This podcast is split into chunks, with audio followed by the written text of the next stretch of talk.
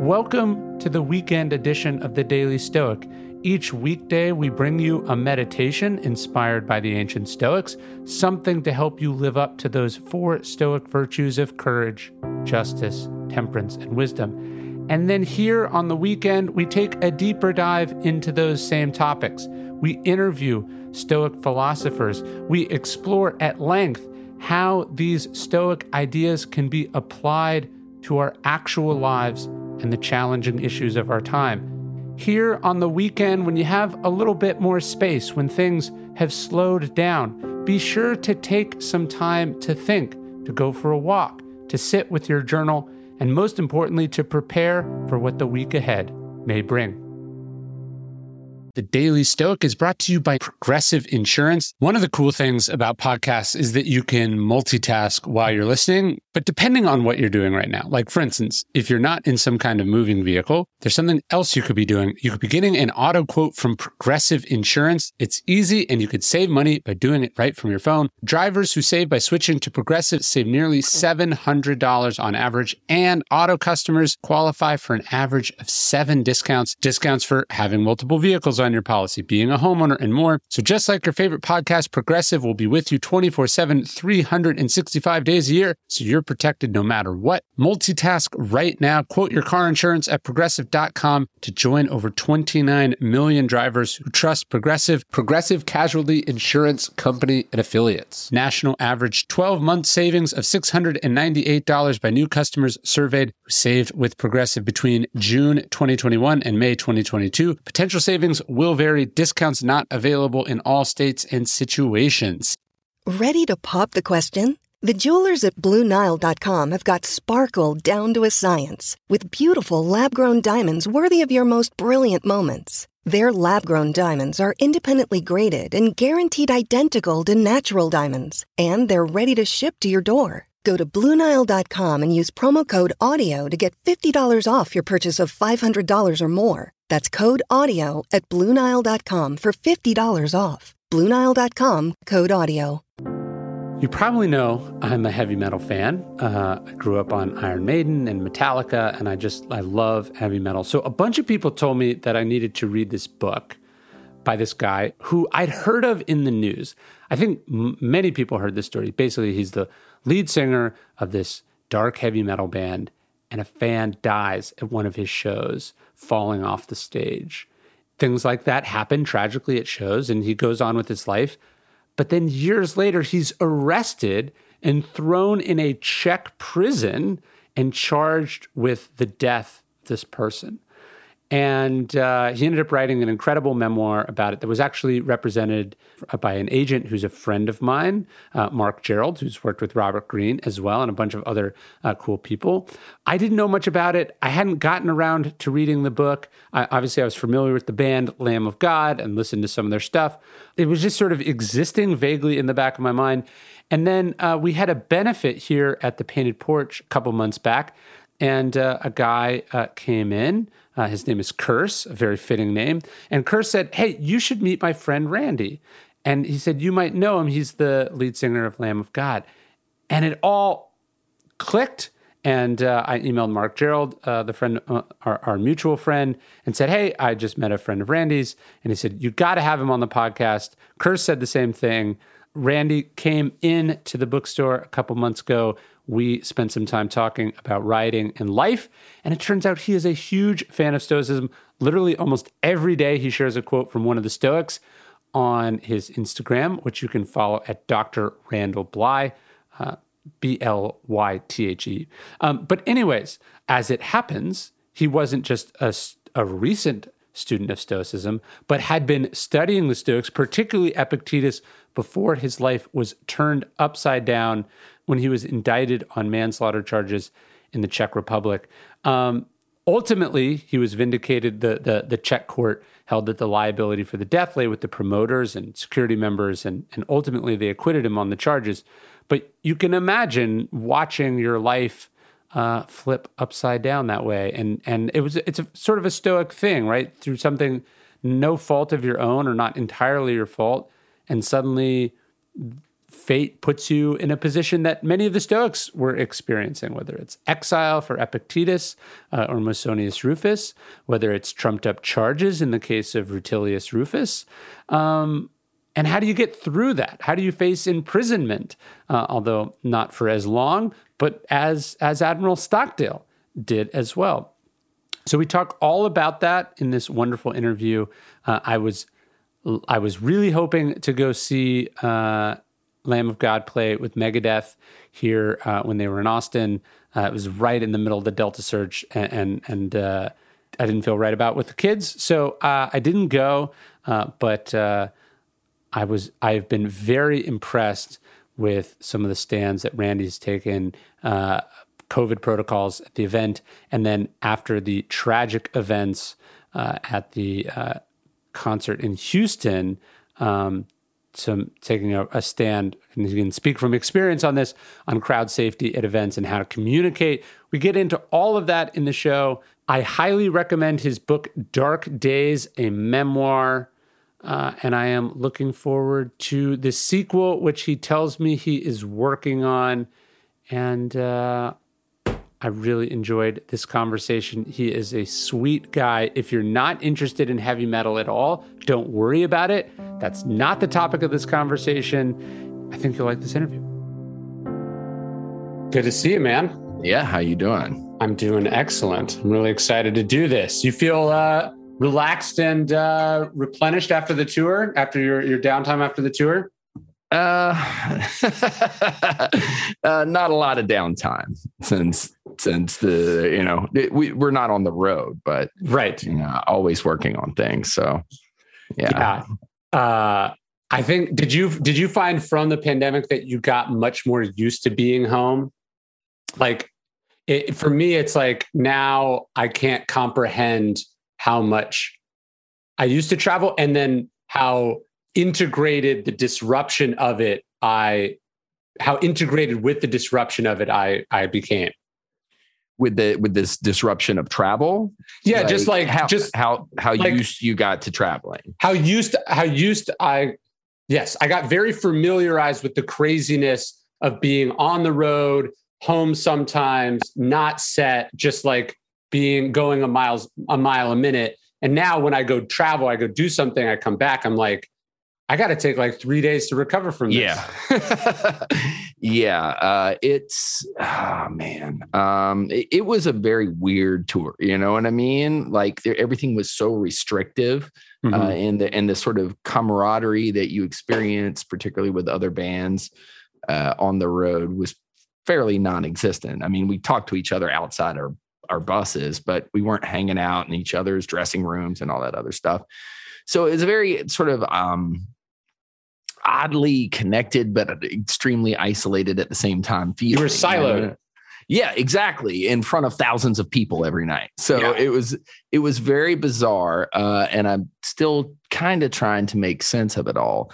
Um, as far as the traveling thing and it, and it's sort of wearing on me like we, we're going to miami i mean not miami we're going to fort lauderdale tomorrow morning we have a one gig um, i'll get up and go to the airport and leave at like eight uh, and go to this big festival in, in Florida for one day and turn around and come back. And I'm already kind of like, because I just went to Florida for a 24 hour trip.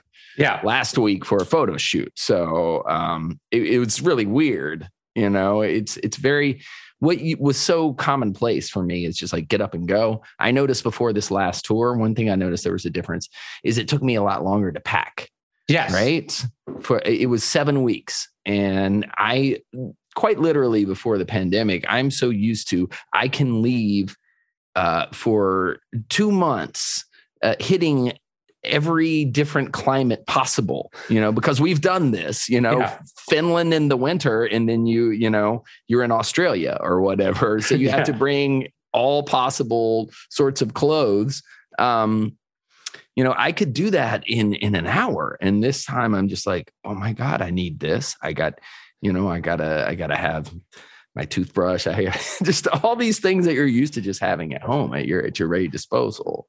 Yeah like so, i found like i used to be able to work really well on planes and I now can't. now i'm like what happened? I it's like i had this i used to be able to speak this language and now I can't speak the language anymore. And I'm, Mhm. I, uh, there's part of me that's like, oh, did I lose something? And then the, another part of me is like, no, I'm probably, I'm probably used to a year and a half at home operating on a more locked in frequency. And now like I'm sitting around, I'm like, this is not a conducive environment to productive creative work. This is, this is right. You, you used to be able to write on planes. You're one Yes. of those guys, right? See, Yeah. I've never, ever, ever been that guy for some reason. I wish, I, I mean, I uh, have this total uh, romantic fascination with the, the lost generation, as Gertrude Stein uh, Mhm. described it, to the point that, you know, I've traveled the left bank of Paris and the Quartier Latin, hitting every, you know, cafe and, and bookstore and place where Hemingway, you know,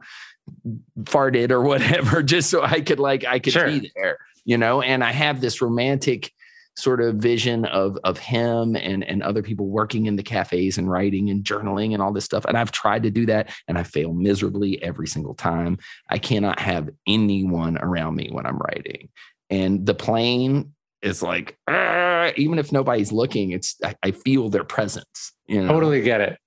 Yeah. Um, okay, so I want to talk a little bit about the the tour, uh, but let's do that at the end.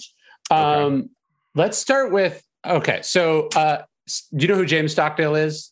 Yes, of So course. he, he he wrote this book uh, after his time in the POW camp in Vietnam, and it was it was sort of the, the sub. It's called Courage Under Fire, but the subtitle is Testing Epictetus's Doctrine in the Laboratory of Human Experience. Yes, I own it. It's very Okay. short. Yes, it's it's almost Yes. a pamphlet basically. Yes, yes. But- I, I I read it uh, two or three months ago. I got it. Oh, did you get it at the Painted Porch? Is that where you got it by chance? Because I know you were here. I wondered if I, I we carry. I've never seen it physically anywhere. Maybe no, I didn't. I, I didn't get it at the Painted Porch. I'd ordered it online. I Anyways. already had it. I already had it before I came to the Painted Porch.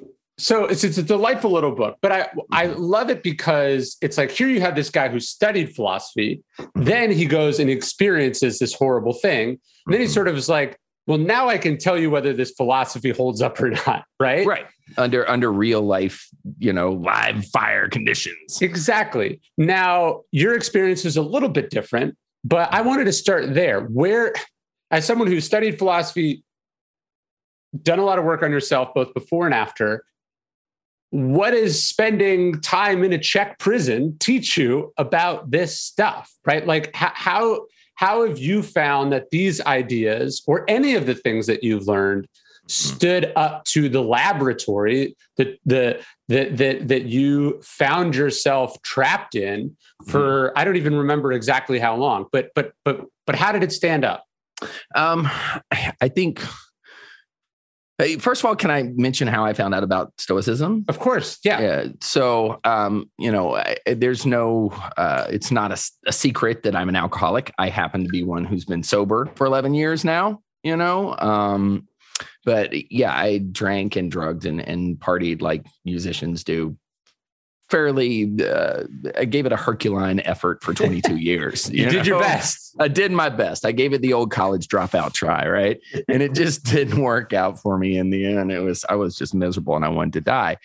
But towards the end of my drinking, I you know, I was looking for some sort of answer other than the one that's obviously staring me in the face like, "Hey, you're an alcoholic. You got to stop."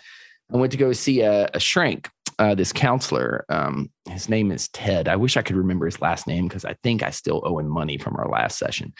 But I was going to him and I was still drinking at the time and I was complaining a lot about, you know, problems I was having in my relationship with my work and, you know, all of this is stemming from my alcoholism. But he's he's being cool and he's trying to kind of deal with me without directly saying you got to get sober, dude, you know? Um because I was kind of beating around the bush with him. He's like, I want to do do you know who Epictetus is? And I'm like, no. He's like, he is a, uh, a philosopher of, of the school of Stoicism. You know, he was a slave, and he wrote this book called the Enchiridion or the or the Manual. And I forget which translation he had. Um, I think it's one. It's a newer one by a woman. Um, Sharon Lebell. I had her Yes. on the podcast. Yes. Yes. The Art Yes. of Living. Yes, that that's the one. Yeah. So I, yeah, it's on my shelf over there. So I bought it, and I was reading it, and it was making sense. But because I was still deep within the throes of my alcoholism, I could not internalize and really apply the lessons there. But the seed was planted, you know, And then a few years later, when I got sober, I picked Epictetus back up. You know, so that was probably pretty pretty early into my first year of sobriety. You know, um, and when I got arrested, uh, I was about a year and a half sober. Um, so I think for me, um, I don't think it was so much a, I, a I've studied some um, some some meditation techniques via Zen Buddhism as well. Um, Soto Zen Buddhism. My friend Brad Warner is a Buddhist teacher in that school.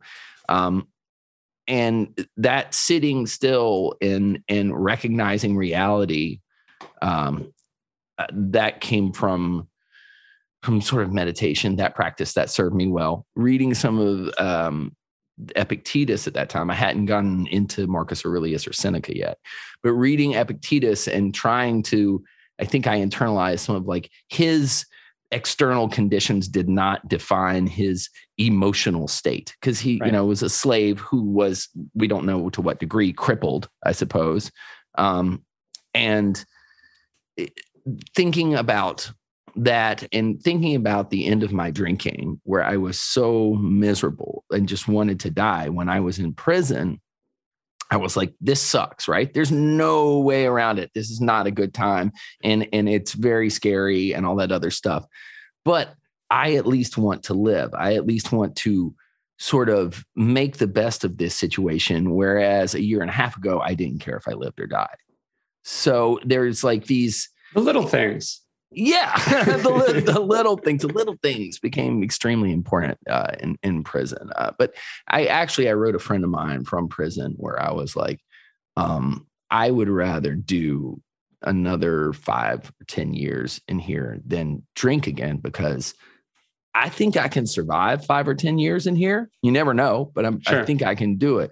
But I'm pretty sure I would not survive another round with alcoholism you know i'd blow my brains out or someone would kill me or something like that. So i tried to remain grateful for like the things i had rather than becoming resentful for the things i didn't have you know? And i think that's kind of a, a key for me to regulate my um my emotional temperature i suppose most of the time when i'm good when when i when i actually sit back and do that. I fail at it miserably a lot i think. of course we all do but but I try at least, you know. So, so, I, so for the timeline, the timeline is you were you were introduced to the Stoics. You're you're struggling with sobriety. You you start to get sober, and then this all happens. So you're carrying that into what must have been a surreal, bewildering. I need a drink series of moments over like a year and a half. Right. Yes. Um, but Yes, yes, that's what definitely. But I, I would not characterize it as a I need a drink. I mean, maybe for normal people, I, I think I think that was a big fear of of my my friends, my family, my business associates. There, I know it was because they told me they were worried I was going to drink. Um, and honestly, it was the last thing on my mind because I was like, I I don't know what's going to happen um, in here. I have I don't have a crystal ball. I have to stay present. I have to stay in the moment. But I do know that if I get drunk, it's definitely not going to help things at all because I have proven that with 22 years of hard research, right? I'm a knucklehead. So I, I, did two decades. I think it's safe to assume that I could, you know, with great confidence say that drinking, you know, is not only not going to solve my problems, it's going to make things worse. Sure you know so so how does the philosophy hold up then i mean you had obviously hadn't spent years studying it but Mm-mm. suddenly your freedom is taken from you and not that dissimilar to the way epictetus or stockdale or or right. any of the stoics who sort of experience this kind of severe adversity how, how does it how does it stand up I, you know, it does. It stands up 100%. I'm not going to say that I was like this uh, bodhisattva like figure of calm in prison at all times, you know, because that's I just wasn't. But um, and I and I was facing a, a very uncertain future. But it it it the the sort of philosophy of of of embracing uh, your current circumstances and not trying to not not trying to um i don't know wish futilely that you were anywhere but where you are right at that moment. It works. It works so so well. Um you know i i, I saw people in there who were were miserable always thinking oh you know that this person did me wrong and that's why i'm here. And or conversely constantly projecting in the future. When i get out of here i'm going to do this i'm going to do that. And i'm like we we ha- have to take care of right here right now you know? Um because that's all that really exists. If i have one foot in the past and one foot in the future i'm pissing on the present. And even though right now sucks you know i i have to address my situation right now. Um and i have to be cognizant of the fact that that a I'm I'm I'm I'm not in like let's say Afghanistan or something getting shot at. You know, I have a roof over my head. Is it leaky and 137 years old? Yes. Uh, is I have food? Is it terrible? Yes. um, but it's not like, Stockdale's prison. It's not Epictetus's prison. Yes. No, it's not. And you know, I I have you know I, I know guys who did a lot more time than me, and they came out and, and survived it. You know, and I, and I have a lot of friends that I always bring up, like, you know, as I just did, like Afghanistan or something. I have friends in the, in gone through some horrific stuff in the military, you know? Um, it's like it wasn't a good time for me, but I I I know people who have been through worse, you know, and and and it's and and that gives me sort of uh, grounding in in, in the state of my current reality. That's that's one of the things that has annoyed me the most about this freaking pandemic and, and the news cycle and so forth is the this i wish we could make this term outlawed until someone until everybody promises to use it correctly which is unprecedented. The mm-hmm. term unprecedented.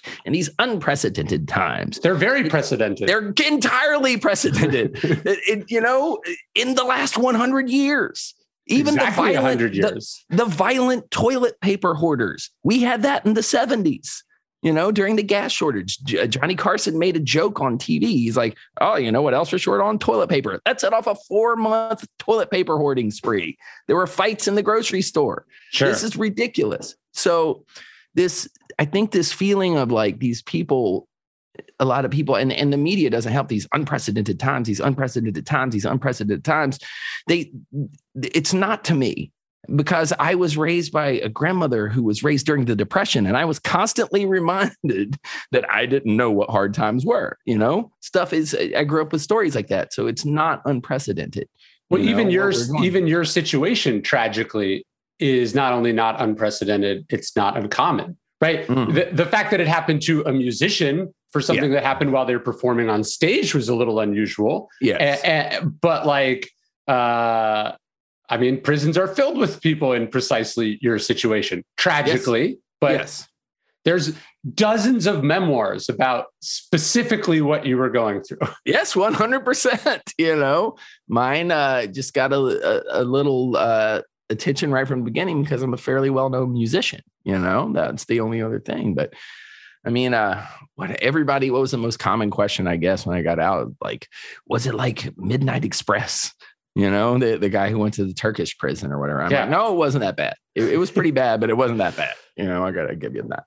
Well, I wrote I wrote down four emotions that I suspect you would have experienced, or that I suspect I would experience if I was in your situation. I'd love to know how you processed them or thought about them while you're right. there. So, um, the first, I guess it's not really an emotion, but this sense of unfairness, right? Why me? Uh, th- this isn't right.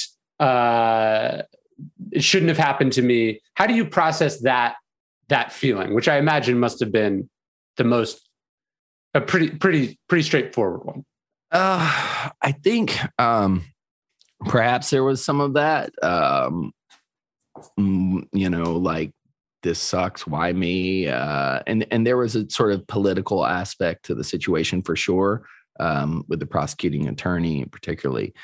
Um, i think there was some of that but it, not really that much. I was too worried about trying to do and well do the right thing for for myself and for the situation uh, in the time, um, and not do anything that would make the situation worse. Sure. I think it was just so like I think it was just so abrupt and such a reality check that it it wasn't really like why did this happen to me you know um and and in fact you know in thinking precisely about the specifics and and I've talked to a bunch of other musicians when I got out um I mean we had security protocols in place a contract all this other stuff that was not met the whole thing was a, a tragic accident, one that I carry with me till I'm dead. This is something, you know, but it was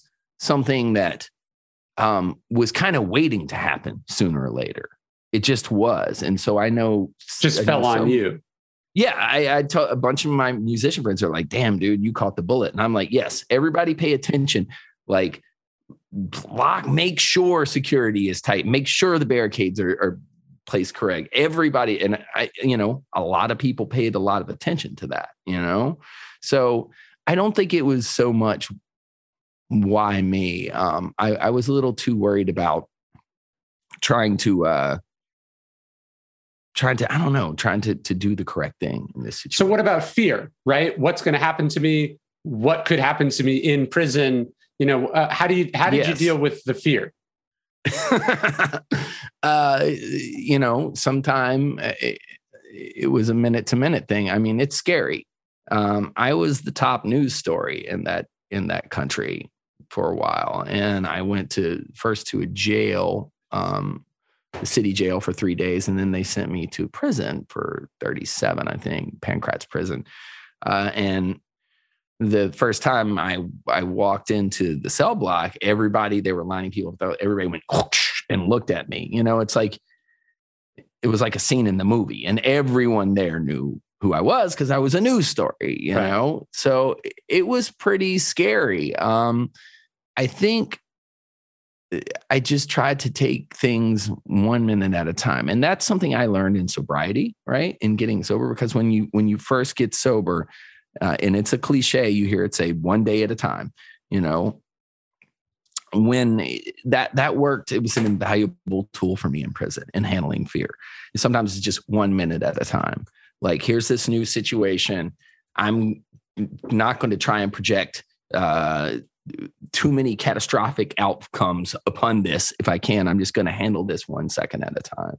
So um there was that sort of trying to stay in the moment and not catastrophize everything, you know. Um, and then there was also uh, because you know, for lack of a, a, better term, I believe in a God or a higher power. I'm not talking about you know the, the dude in the robes, the Judeo-Christian or whatever tradition. I, I just believe in a in a in some sort of higher power, and I constantly, constantly, constantly uh, was talking to that higher power and saying, not saying, please, please get me out of this, because I didn't know what the the truth of the situation was. I was curious too, because this was an incident that happened two years previous that I had no memory of, that we didn't know anything had happened. But I was asking, you know, God, for lack of a better term, I'm like, just give me the strength to get through this with dignity and I didn't ask for a specific. Just, I did not ask for a specific outcome. I'm like, just give me the strength to get through this with some dignity, no matter what the outcome is. May is Mental Health Awareness Month, and Talkspace, the leading virtual therapy provider, is encouraging people to talk it out in therapy. Opening up to a therapist might feel uncomfortable, exhausting, or exhilarating, but one thing's for certain if you keep talking or texting with a licensed therapist, you'll gain insights and uncover truths you can only find in therapy. If you want some personal breakthroughs and judgment free support, you can sign up right now for Talkspace. At Talkspace.com, you sign up online, you get a personalized match with a provider that's right for you, typically within 48 hours. It's incredibly convenient to have virtual sessions with your licensed therapist, and you do it from the comfort of your home. There's no need to commute to appointments, miss time at work, or line up childcare in order to attend sessions. It's mental health care made easy. And to celebrate May, Mental Health Awareness Month, and the power of talking it out in therapy, Talkspace is offering every listener of this podcast 80 bucks off your first month with promo code SPACE80 when you go to Talkspace.com slash stoic. To match with a licensed therapist today, go to Talkspace.com slash stoic to get 80 bucks off your first month with code SPACE80. 80 and show your support for the show. That's talkspace.com slash stoic code space 80. I'm just about to go into the studio to record my latest audiobook. My wife and I have been listening to audiobooks. We've been listening to audiobooks in the car as a family just to keep our kids off screens because Audible is amazing. And Audible is also the destination for thrilling audio entertainment with highly anticipated new releases and next to listen recommendations to satisfy every type of thriller listener. If you want breathtaking, sinister, and shocking tales that will enthrall you, even brand new and exclusive thrillers from best selling authors, well, then you want to check out Audible. My wife and I were just raving about this true crime audiobook that we read called Furious Hours. And then I've been raving about this book, Night of the Grizzlies, which I loved. Audio piques the imagination and it brings thrillers to life. And as an Audible member, you can choose one title a month to keep from the entire catalog. Visit audible.com slash daily stoic or text daily stoic to 500 500. That's audible.com slash daily stoic or text daily stoic to 500 500. So what about anger? Like this is a little related to the unfairness, but but what about anger? I'm sure there was frustration at in the injustice of it or the, yeah the there, disruption of it or there, you know, there was there was definitely some you know there's most of the people uh nobody in the in the prison messed with me first of all they all knew why i was there and they were like ah oh, this is like money this is political stuff you know um but there were some guards there who were not cool like not not cool guys and like um I, I really had to watch my temper around them. Um, and because you like, you know, acting out and fighting a prison guard just doesn't end well. It just sure. doesn't end well for you, you know, it never does. Um, no matter how much of an asshole they are. So I really was cognizant of that around a couple of people. Um, as far as the the anger, uh, it, it was I mean, there there was some of that, you know, um, but I, I, like I think everything relates to me through the the lens of my alcoholism, right? And I learned that I cannot really afford to sit in in in anger. Like everybody gets anger over th- angry over things, you know. Somebody does something, and people should get angry over some things, but for me and my situation, if I were to get angry and just sit and angry, this sucks. Why are they, you know, why have they doubled my bail? Which they did. You make bail and then they double it. That, that's not how it works here, you know? Yeah. I, I can be angry about it and and then just sit there and be angry. Or I can, you know, let that pass through me and try and be a little bit more productive. And that's what I really tried to be in prison was productive and actually enjoyed it. It's I wrote about it in my book, and some people are kind of bummed about it, but I I found that I actually enjoyed moments of stillness in prison. I was like, what is going on? I'm actually kind of happy right now. Um, and it's like, oh yeah, you aren't on tour, constantly going right. and, and it locked me into a specific place. You know, I, everything I tried to focus on involved gratitude, basically, you know, and that helped me fight fear and and anger and and and uncertainty um it's just like trying to remain grateful for what i had rather than resentful for what i didn't have you know what about uh, guilt and sadness uh, about what mm. had happened? How did you yes. deal with? Uh, I'm thinking about this with like the Alec Baldwin situation. Like, yes. something happens, you're there. Mm. How do you, whether or not you accept uh, I'm not talking about you specifically, but one, one, whether one takes full responsibility for something or not, or blame for it, mm-hmm. it still doesn't change that it happened and there would be feelings about that. Right. Yes, that is definitely true. And that's a, that's a sort of complex. how do you deal with that? It's, a, it's like a, it's a complex topic. I mean, for me, um, first of all, uh, it was most important for me to find out to the best of my ability exactly what had happened, right? Because uh, a, a, young fan of my band had died as a result of an injury, uh, you know, at this show, and people, there were the, the family of this young man just wanted to know what had happened to their son, right? Who wouldn't? You're you're a parent. If, if yeah. something happened to your kid, they never came at me in the press. They never attacked me. I got really lucky because I don't know if I would have been that level headed. You know. Um, oh, if, the, if the shoe was on the other foot. Yeah, Yeah. You know, they they didn't. I got exceedingly lucky, and and um, I decided that no matter what happened, I was going to do my best to provide these people with an answer to the best of my ability, to the best of of of my memory of what had happened that night pre- two years previously. You know, I played thousands of shows. it's like, do you, you, most people can't tell me, oh, what did you do on Wednesday night two years ago at right. seven, between seven and eight thirty p.m. Right. You know, while um, you were in some sort of flow state. Yeah, uh, exactly. Yes. While you're working, like it's crazy. So, but it, there were so many different rumors and, and so forth. Um, that I was like, you know, I need to find out to the best of my ability. I'm pretty sure I never tried to hurt anyone because that's why would I? That's our fan, sure. right. you know. Uh, that's moronic. But what if I? For me, I there was. I don't want to say curiosity, intellectual curiosity, but there was a need to know if somebody had brought some sort of evidence or truth that said, you know, hey, you you you did this on purpose, and I somehow spaced it. Then I would have to be willing to accept responsibility. So I decided you know, if I'm going to face myself in the mirror and call myself a good man, an accountable man, I'm going to do my best to provide these people with these answers. And that's what I did. You know, um, I got out on on bail and we went on tour to try and pay for my five different lawyers and then went back to trial twice, you know. Um, and luckily was found not guilty. Um, that the thing for me, how do I deal with it is like, I, I had a talk with the, with the family of this young man after I was found not guilty. They wanted to talk with me and uh, the young man's mother and his uncle. And uh, a lot of the stuff we discuss is private. You know, I'm not, that's not, sure. not going to bring that. But one thing that the uncle said to me that I know is they would be happy. And I've spoke on this before. He goes, Hey, dude, remember, you can be a spokesperson for safer shows you can help make this happen you know you yeah uh, so this doesn't happen and i view that as a responsibility you know um and for me one way of dealing with the emotions and, and of course there's feelings of guilt and even though it's a terrible accident of course you know sure if I, someone ran in front of your car even yeah. if you weren't to blame you yeah. would feel guilty yeah I, and, and you feel that it, to some degree, or or at least passes my mind daily. You know, there's not a day I don't that, that goes by that I don't think about the, what happened in that young man.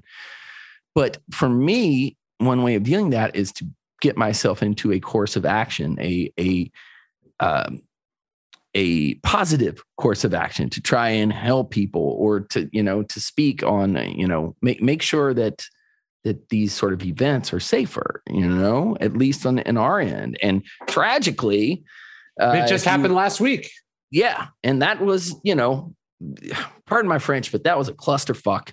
And uh, you know, there was there, there I have a lot of opinions on what happened, and not all of it is because uh, I'm not going to armchair quarterback the whole situation because I wasn't there, and I know how rough it is to be on stage and not be able to see what's going on. But I do know that just like in my situation, in my situation, I should have stopped the show that we played. That's where that's where I accept the responsibility. I should have stopped this fucking show because it was dangerous and we did stop and did tell people don't get on stage and then it kept happening and kept happening. I should have walked off stage. That's what should have happened in Houston.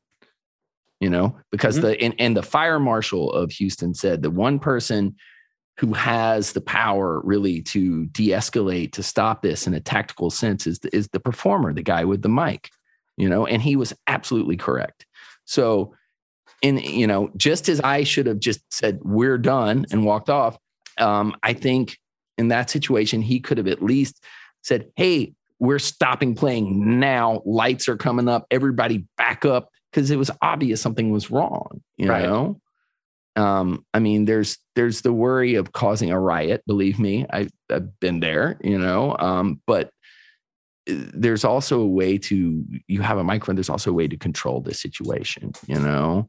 Um, yeah, there's a. We talked about Bruce Dickinson when you visited, but there's a great Iron Maiden clip where he stops a show in the middle yeah. because people are beating the shit out of each other and it, it's falling apart. And you yeah. you have you have a certain amount of power there yes. with the microphone but yes. it also takes courage and focus and empathy to be able to be like, people are going to hate me for this, but I got to do what I think is right. Yes. The, the responsible thing is. We've done that and we've stopped shows you know our band has been around for like 27 years now. I've been in the band 26 you know? We have stopped shows because of fights because of injuries because of people grabbing girls crowd surfing inappropriately. We've been doing this forever since before uh you know anything happened with me and i went to prison. And there's you know it, it's it's just something if you if you know how to con, like address the crowd and say, hey, you know, like stop, let's help these people. Because if you were down, wouldn't you want someone to help you? And people Sure. are like, oh, okay. It, and, you know, anyway, the, to get back to our point, I kind of, you know, I view that as my responsibility if I'm going to play in front of these large crowds of, of people. And that is one way that I sort of temper my emotions around what happened. You know, I'm proactive about Well, I think it's it's really interesting because the process you talked about of like I'm going to see what happened, I'm going to go through this, and then based on the evidence or the information, I'm going to decide, you know, what I owe society or these people, what my level of sort of guilt or, Mhm. responsibility is. The interesting part of that is how intention uh, our self interest from uh, our obligation can be. Right? There's that that famous uh, uh, Upton Sinclair line where uh, he says it's hard to get someone to understand something when their salary depends on them not understanding it. Yeah, I've got to imagine it's hard to get someone to understand something when their freedom potentially depends on them not understanding it. So I imagine you probably felt like the idea of like, I'm an open book, let's get to the bottom of this. There must have been a part of you that was also like, that's a very vulnerable place to be because what it means is you're not saying, I'm going to fight this and protect myself from the consequences no matter what. Right. Like there's a tension between what the best legal strategy is and what the best, like, being the best person strategy is. And I imagine you Right. wrestled with that a little bit. Yeah there was a yeah that's that's a good good analysis of the situation actually. I mean It's It why they tell of- you not to take the stand in your own defense, right? right It's but like- they- but here's let me explain something to you about the way the the the the uh the courts work in the czech republic. It's different right? So there's three judges. There's a Hmm. a professional judge and then two lay judges who are like jurors right? So um you know a majority vote uh the the two lay judges can vote against the professional judge and it'll still go. Most of the time though the the lay judges vote along with the the Professional. uh the professional judge. Um and it's an older legal system uh, because up until ni- 1989 the czech republic was czechoslovakia. It was country. It was a communist country you know and then they had what they called the velvet revolution as the iron curtain fell down. So there it's an older court system i can't remember exactly the the name of it but there's a lot of um I don't know. The, the, these were people that were raised during communist era Russia, and so we had to explain things to them, like what does moshing mean? What does crowd surfing mean? These are people who grew up never, not in a heavy metal scene, right? Sure. They had no clue of of what all that meant. So there was all this sort of like video documentation that we presented like this is what a concert is look like because of these people the the un, the outside untrained eye it probably just looks like some sort of demonic sacrifice or something you Right. know um and it, it- was it, it was part of like my legal strategy that I formulated with it with the team is to to be as honest as possible and explain the reality of what a, of what one of these shows is like. And I said to prior to them reading the sentence, uh, you know, the decision, I was like, I do not wish to avoid any responsibility that I may hold in this matter because I didn't. But I do not believe that I am guilty of the charge that was, you know, I've been I've been charged with the crime I've been charged with, and it it would it worked, you know, like the these people. I think they saw that I was. I, don't, I hate to use the word intellectually curious, but I was I was interested in finding out the truth of the matter. You know Mhm. what I mean? Um, I, because I didn't want to avoid responsibility because I wouldn't be able to look at myself in the mirror in the morning. Um, and it wasn't like I got a parking ticket. You know what I mean? Right. like I'm not going back to Colorado for a few years because I have a parking ticket. It's like this is serious business. I, I have to to deal with this, and I think that it, we I just told the truth and it worked. You know, it it wasn't like um I don't know trying to. It didn't try to color anything in, a, in an unrealistic manner. If that makes any sense. Yeah, no, no, it does. It makes total sense. So let's go back to the the the sobriety thing because I'm I've always been interested in that. Why do you think? And I don't know if it's actually based on statistics, but it does seem to be an impression. You said you you you were sort of drugged and, and partied like a like a professional, like a rock star. What what what is it about the creative professions that seems to either bring that out or attract or enable that tendency? Well, it definitely enables it. And it's particularly in heavy metal. I mean, as long as you can get your ass up on stage and not make too much of a disgrace against you, it's it's expected that you're going to party. I think that sort of paradigm is shifting. I think younger people are realizing more and more that it's not cool to be uh, a junked out mess. it's a bad business decision. Yes, it's bad. It really is. Um, uh, I, I it definitely like um, enables that though. You know, it, it just does um, because it's expected. As far as like it attracting, um, attracting that the, the, the, artist, I guess, uh, the the the sort of the sort of um, cultural myth of of the artist as a as a drug addict or or a um, or as an alcoholic. That exists, right? It certainly exists. And a lot of people buy into it, including I did myself sure. for many years, uh, not just in the music thing, but as far as writing, right? I was like, like any other angst ridden 20 something, I'm like, I'm big. Hemingway. Hemingway, dude, love Hemingway, love Bukowski, love Hunter S. Thompson, you know, um, and all these guys are hard drinking, hard partying guys. And so, you know, I did all that. I drank, I womanized, I partied, I got in some fights. I did everything that those guys did except for sit down and write. You know, I was getting ready. So uh, there's like the, the sort of cultural mythos that that sells that. Um, and I think a lot of it, maybe at, the one reason why it's so prevalent beyond it, like that, that's sort of expected, and, and there's this cultural sort of mythos around it. I think a lot of it is is that it's it's cliche, but a lot of art comes out of pain, right? Mm-hmm. Um, I know it has for me. Uh, and one way that people treat pain is they medicate themselves. You know, um, so I think there could be a sort of sort of that part of it too you know? Yeah it's like you think hey so so it's like the pain partly is what makes you creative. The pain's also what makes you driven to achieve mm-hmm. and get adulation and recognition.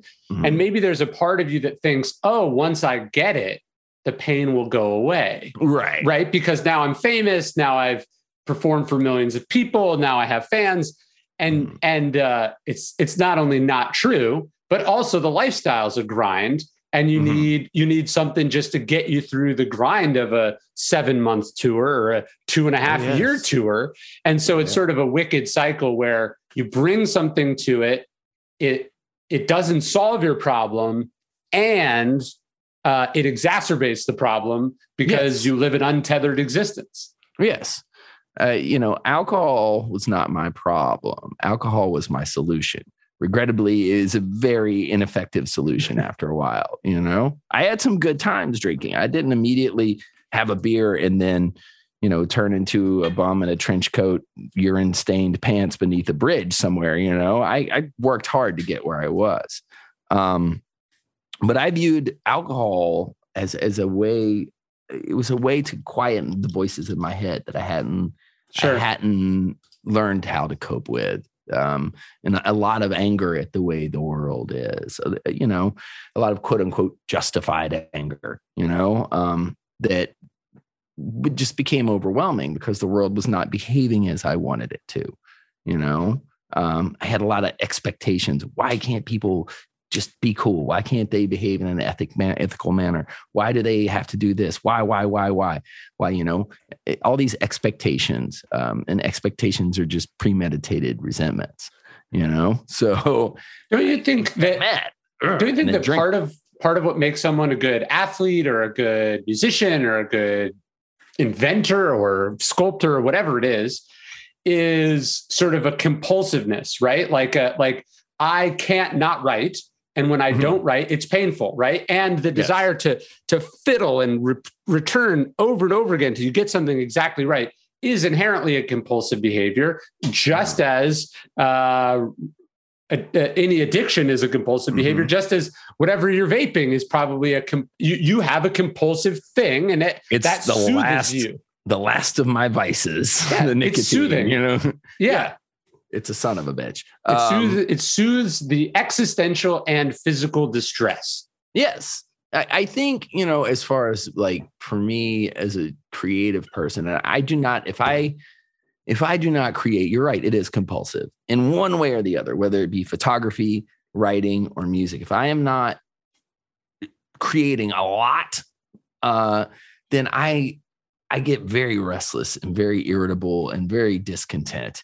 And I think that's because for me, making art is my way of understanding my life in that moment of creation. It's kind of how I understand myself. It's how sure. I process all the stuff that is coming at me. And I'm like, okay, I'm feeling this because of this. And I and I can turn it into a song or an article or whatever, you know? Yeah. So it, it's it's how I understand life, you know? And how you get through life. Yes, precisely. So I was so, I was talking to my friend uh, Tank Sinatra. He, he's like a yeah, meme I, guy. I know, yeah, he, know, he was he was saying the other day he was that he was talking to someone. He has like twenty years sober or something, and he was saying that he was talking to someone. He's like, look, some people drink away the pain, some people screw away the pain, some people mm. smoke away the pain. You know, some people work away the pain. Um, and uh, he said the person just looked at him and she said, "What pain?" You know? And and to me that's the distinction. I was trying to just talk about talk to my wife about that.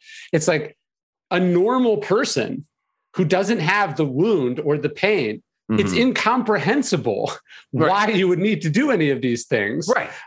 because it's it's it's a solution to a, a problem that they do not have. Right. Right. Yeah. Not, not everybody is as screwed up as me I, I, have to realize that I have to be cognizant of that fact, you know, that there are normal, well adjusted folks out there.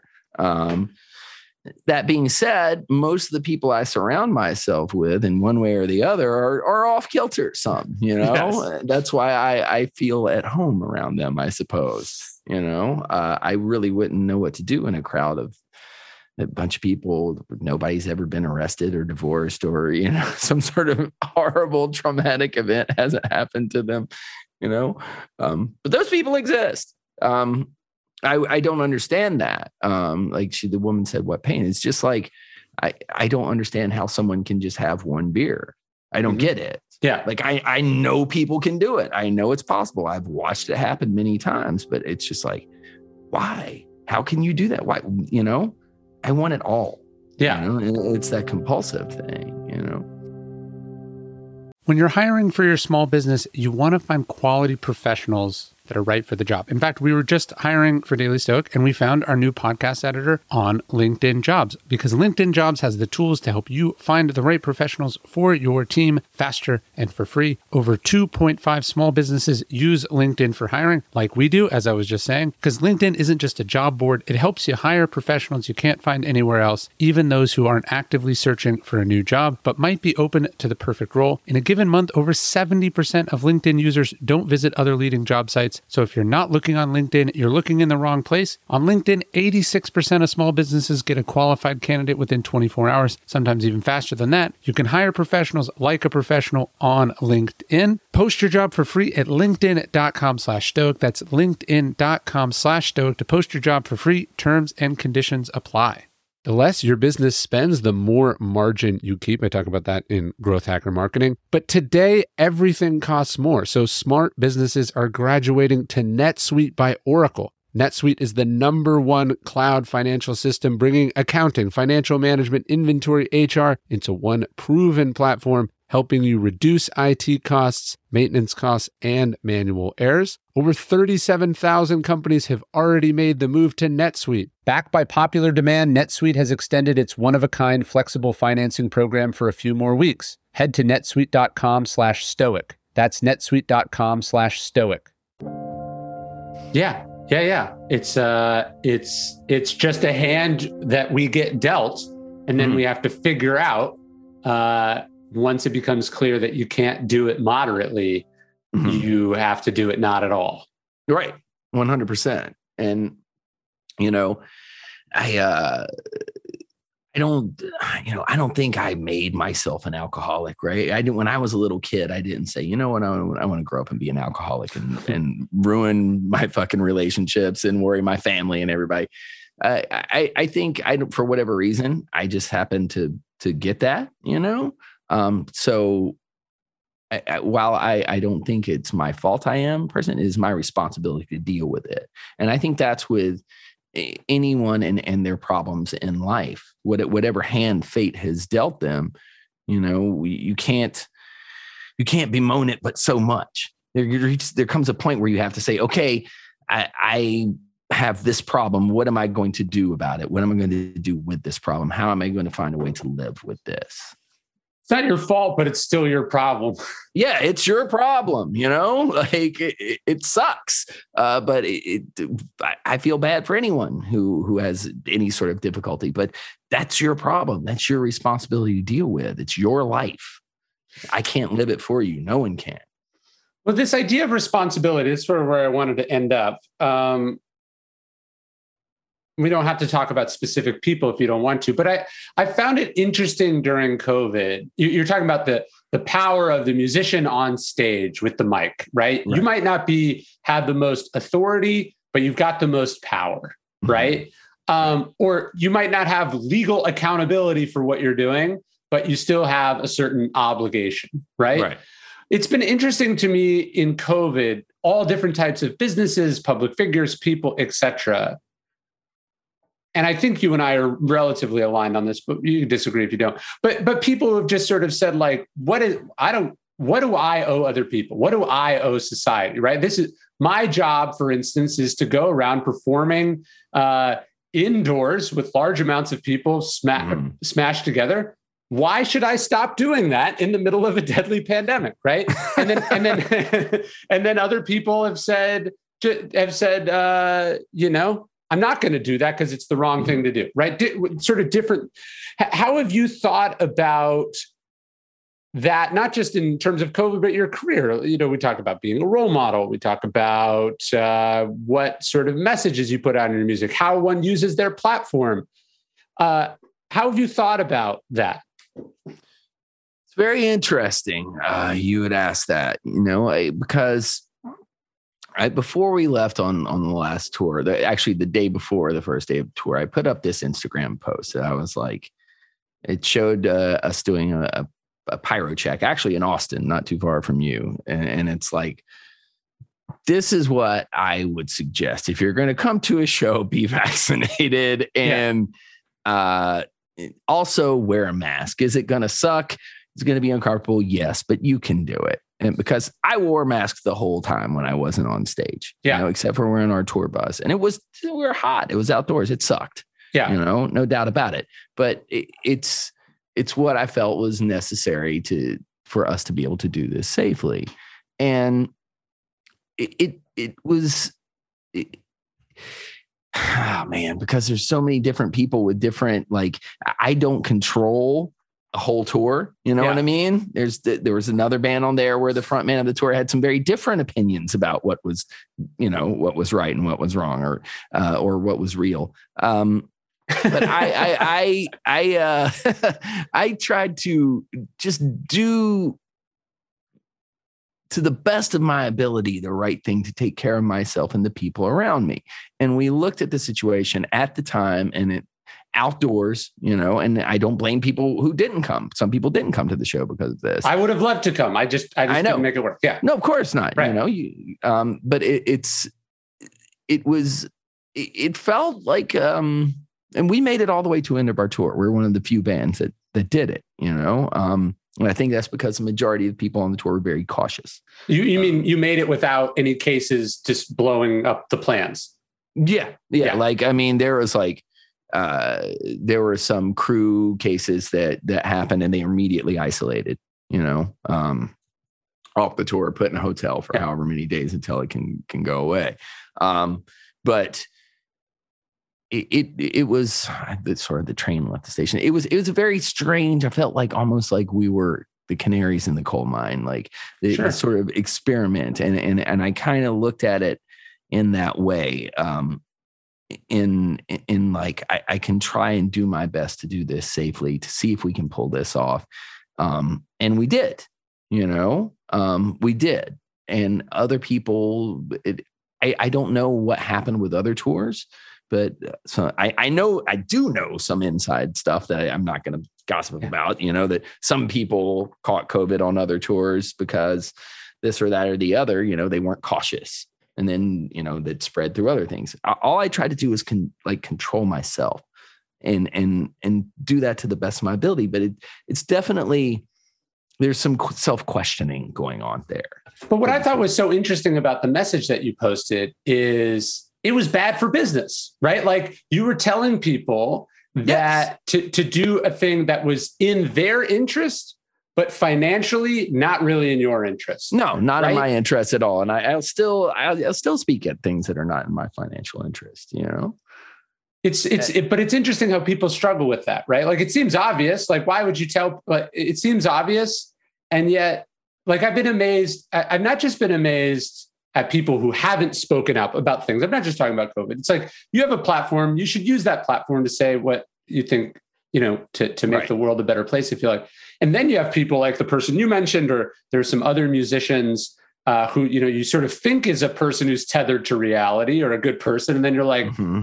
oh, you not only don't think you have an obligation, you went the other way. Your your mm-hmm. thing makes the world an actively worse place, right? You're using your platform to spread misinformation or to rile people up or to divide them.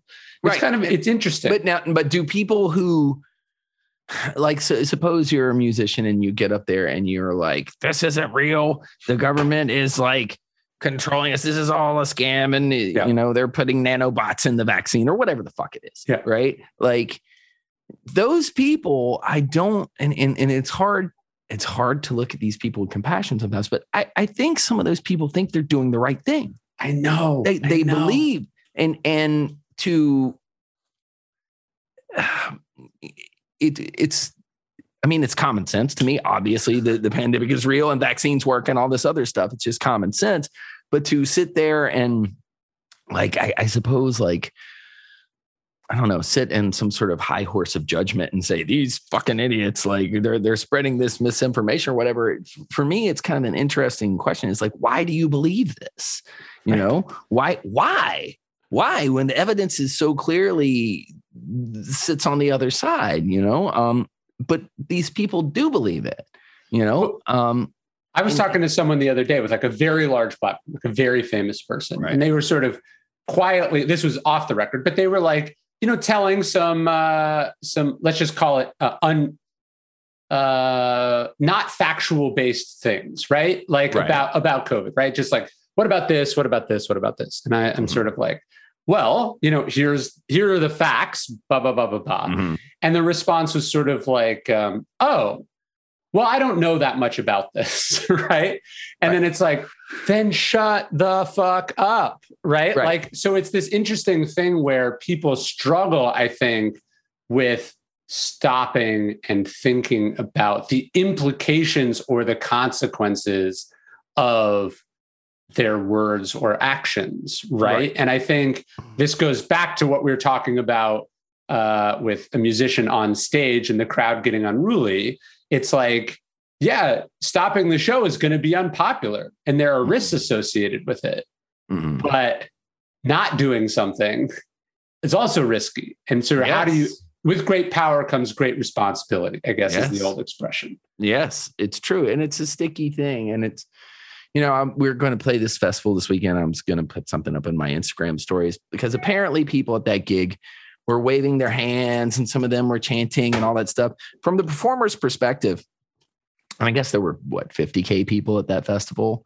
Oh, the Astro World. Yeah, yeah. I think it was 50k. I mean, we've played audiences twice that size, and nothing has happened because a we're from a subculture where it may look extremely violent, but everybody takes care of each other. Yeah. There's a a a um it's a subculture. There's, there are there's rules and uh, there- uh, yeah, and understanding. Yeah. yeah, there's an unwritten sort of code. We watch out for each other.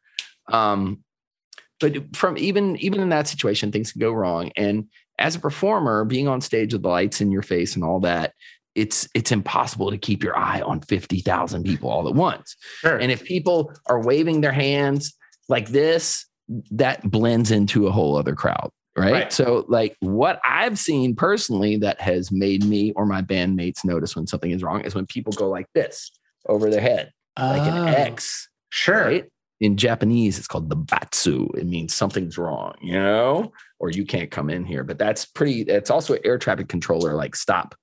Right. Or or like this over your head. Time Yeah. out, time out, time out yeah. Yeah. yeah. people people will notice that by the way anyone who's going to a festival put a big x or the timeout sign over your head if something's the matter i've noticed it you know people just waving their hands and screaming and 50,000 people in the audience you don't notice anything you know um so i don't know why i just said that other than i wanted to No, it's that I- because it's, I it's a think what you're valuable thing No, I think what you're saying is you can't afford like new events have reminded you of the seriousness of the or the stakes of the situ- of the job that you do. yes yeah And so how can you proactively this is with the Stoics? How, how do you proactively communicate ways of avoiding precisely that kind of tragedy and to be able to to speak to people or specifically that crowd and go, hey, we're going to get crazy tonight. But if something's the if something's the matter, here's how you can communicate that with me, yes and we can avoid an unnecessary tragedy. Yes, that's that's what I'm. That's that's why I said that. Also, but not not in in such. I didn't not put it in such a clear manner as you and base it in stoicism at all. I was just like, I need to get this out of my mind before I forget. In case anyone listens to this, put your hands up in an X above your head. you know, it's important. It's very important, and and it, it look it doesn't bring the people back who have perished, Mm-mm. but it is a way to and it doesn't so it doesn't undo the tragedy but it prevents us from unnecessarily compounding the tragedy by continuing it Right, and also, I you know that's. I keep saying it, but we're we're part of a subculture where there's rules and so forth. You know, I, I can only speak to the people that are going to listen to me. You know, and those are the ones that are going to to come out and see us. And and so, for me, it's important to communicate in a clear manner to our audience. You know, not try and, I guess, bring up the the Kardashians and say you should have done this, you know, or, Right. or whatever. I- Sure. I, have to I have to be an effective agent of change within the parameters of my existence. within the dichotomy of your control as the Stoics would say Yeah. So la- last question because you one of your your biggest songs is titled this. It's a theme in your writing. It's a theme obviously in heavy metal and then you've been up close and personal with it. Talk to me about memento mori and, and what that means to you and, and maybe what you took watching the possibility of your life or your freedom being taken from you your Right. livelihood being taken from you which is a form of death in the modern world what, what does this idea of meditating on your mortality mean to you In my in my pocket at all times. there you go Ah, i love seeing that Um, and actually, it's my second one because the first one I left in a cab somewhere. just hit me up hit me up anytime you lose them and i'll, I'll replenish You're the best. Um, for me, I think it, it, it- the concept memento mori. Um, and I I'd heard it before I, I really started um, tying it with stoicism. I heard someone told me it's like, oh, the monks, the ancient monk, the, the Christian monks would would say this. You know, remember one day you too shall die. Um, and and uh, as I get older, um, and and I'm kind of I'm writing about this in, in the new book I'm working on. Some I think more and more about my mortality because physically I feel it. my body hurts more and more as a 50 year old man um, who still acts like he's 17 on stage. I feel it more and more and more. And, um, you know, more and more people that are older than me that are, are either family or friends are dying. So that is bringing my mortality closer to my own face, you know? Um, and I think I see people who, who, who try and, and deal with death, I think by ignoring it Sure. You know, um, like, and I think that's a actually a huge problem in our culture now, particularly with elderly people. People put them in a home and lock them away, and whereas they used to die at home. Right. You know, and I think we've lost that sort of intimate uh, relationship with death within our families we used to have. So for me, um, like for instance, my grandma died like 10 days just before the tour started. I was oh, sorry. The, it's it's all right. She was hundred years old. Wow. Yes. So she I, experienced the the first pandemic. Yes, in infancy. yes. Uh, but she, I was with her every day for the last three weeks of her life when she went to hospice and all that other stuff, and I watched her slowly decline, and I was there and present with her, you know, and I and I, I a family member always was. And I was there the night she died. I spent the night by her side. And it was extremely important to me and, and to the rest of my family that a family member was there because we don't want to let them die alone. Sure. Um, and, and that's just not the way we are. So for me, being there, it was such an honor to be there because this woman helped raise me so much, you know, to be there and provide some manner, measure of comfort and let her know she wasn't leaving this world alone was, was so important to me. But it also made me reflect on, on my own situation and uh, the, the whole meditating on death. I think for some people it's, it seems depressing or whatever. And for me, it's just maintaining a firm grasp on reality and trying to, it, it encourages me to make the most of what time I have here. You know, uh, it really does because it's fleeting.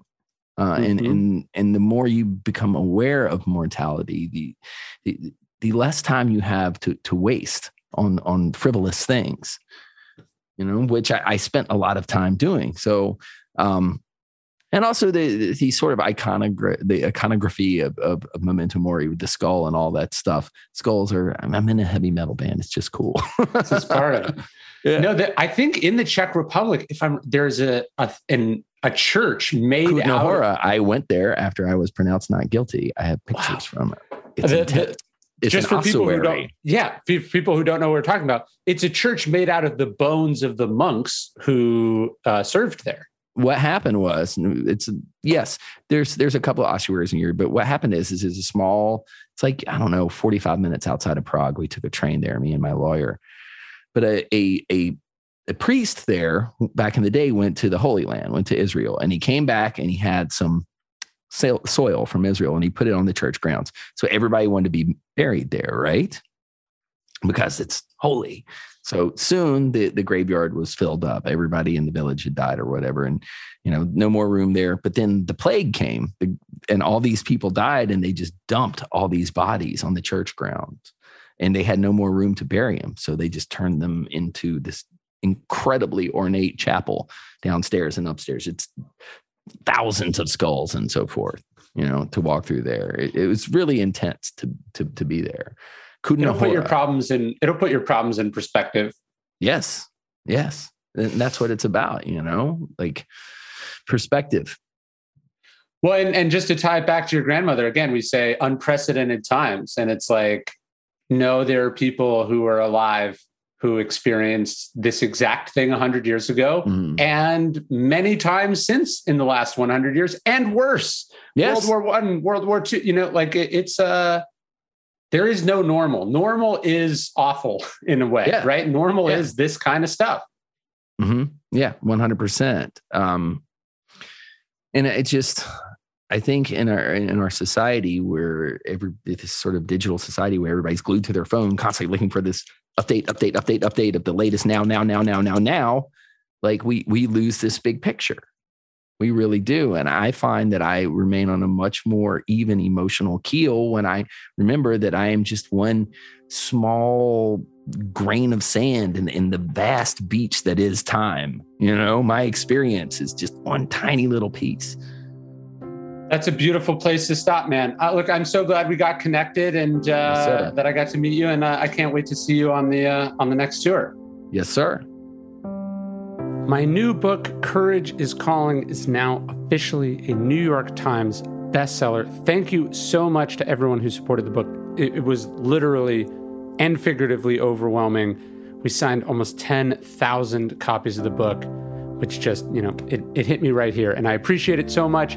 If you haven't picked up a copy or you want to pick up a signed copy as a gift, please do. You can get your copy at dailystoic.com slash courage is calling, or you can just go to store.dailystoic.com.